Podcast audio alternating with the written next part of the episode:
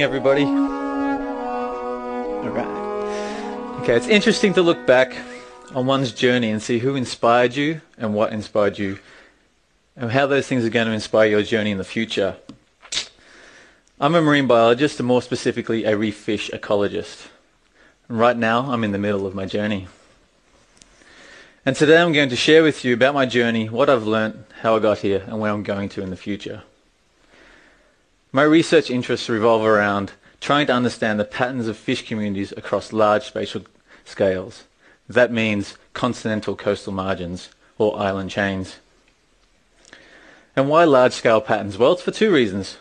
Firstly, most of our research is done at much, much smaller scales, less than 100 kilometres. Therefore, there's just the need. Secondly, the human-induced impacts that we, we create on our oceans are large. Climate change, global warming, ocean acidification, and the effects of historical and current overfishing. They occur at large scales, thousands of kilometres. Therefore, we need to collect data at the scales to match these impacts.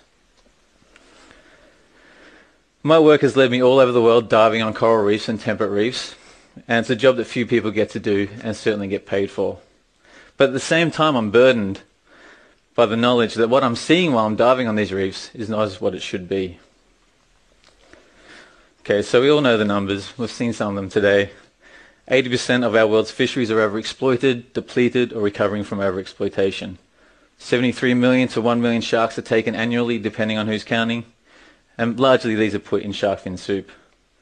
And less than 6% of our coral reefs and less than 1% of our oceans are under some form of no-take protection. These numbers are certainly not inspiring. But I didn't start my journey to find this out. Started, I started my journey because the oceans inspired me and I was in awe. It all began when I was around six or seven. And I can link my current place in my journey back to two things and the people who showed them to me. The first thing that got me on my journey was a mask and snorkel.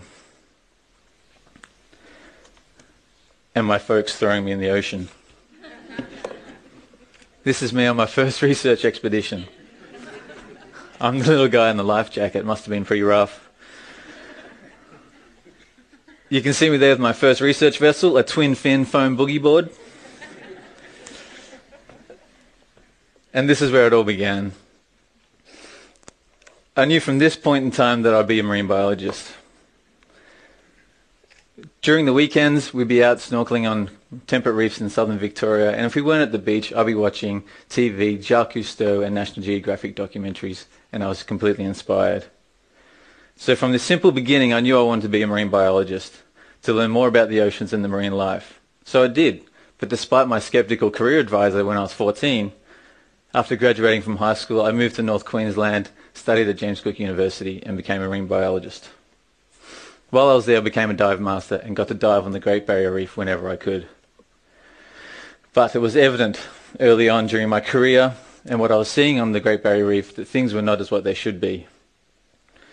I'd been led to believe that I would see these great schools of sharks and fish and grouper and snapper through these documentaries I watched. But I wasn't seeing them. Where were they? Was I just unlucky that in the hundreds of dives, I had, dives that I had amassed so far that I was just in the wrong place at the wrong time? I realized this was not the case. It was simple. Fishers were targeting every fish they could find in every nook and cranny, on every reef, on every ocean. Essentially, the fish were disappearing before I got a chance to see them.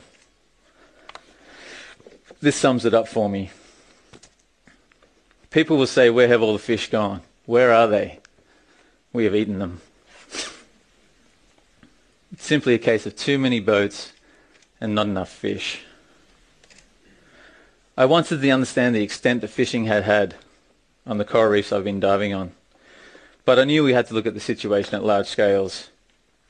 But doing large-scale studies were limited by our survey techniques, mainly because of cost. It's very hard to train up scuba divers to all, all be expert observers.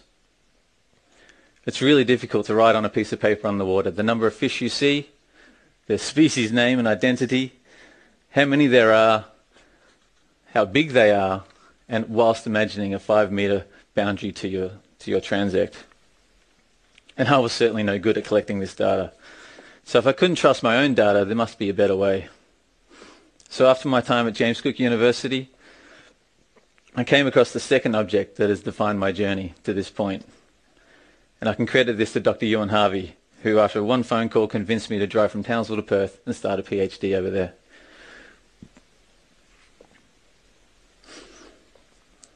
Using video cameras was not novel, it wasn't new, but adding a second camera was. And this second camera allowed us to accurately measure each fish we came across. Without this, trying to estimate the length of fish was very difficult.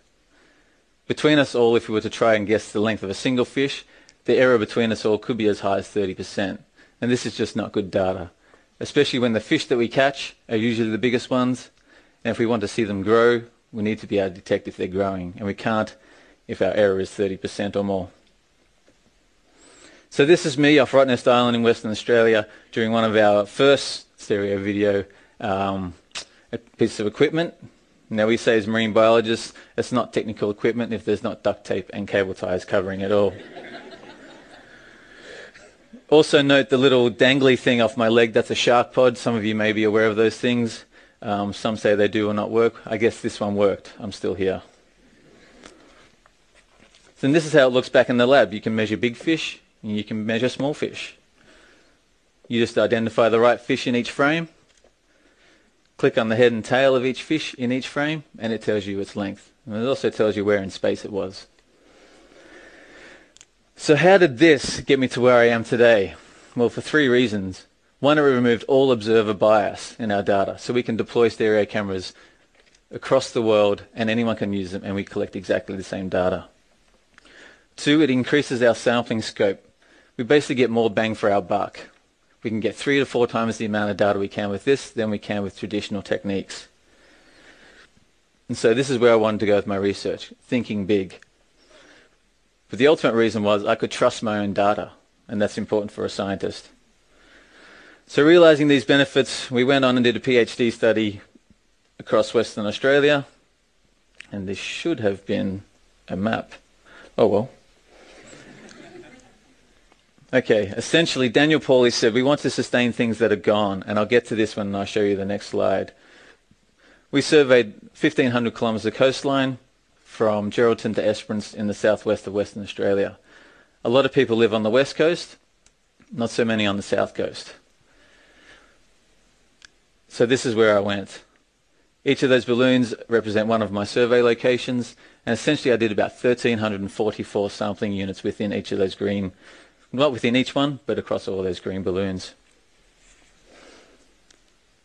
It only took us 28 days of in-water field work, which was not a lot of time.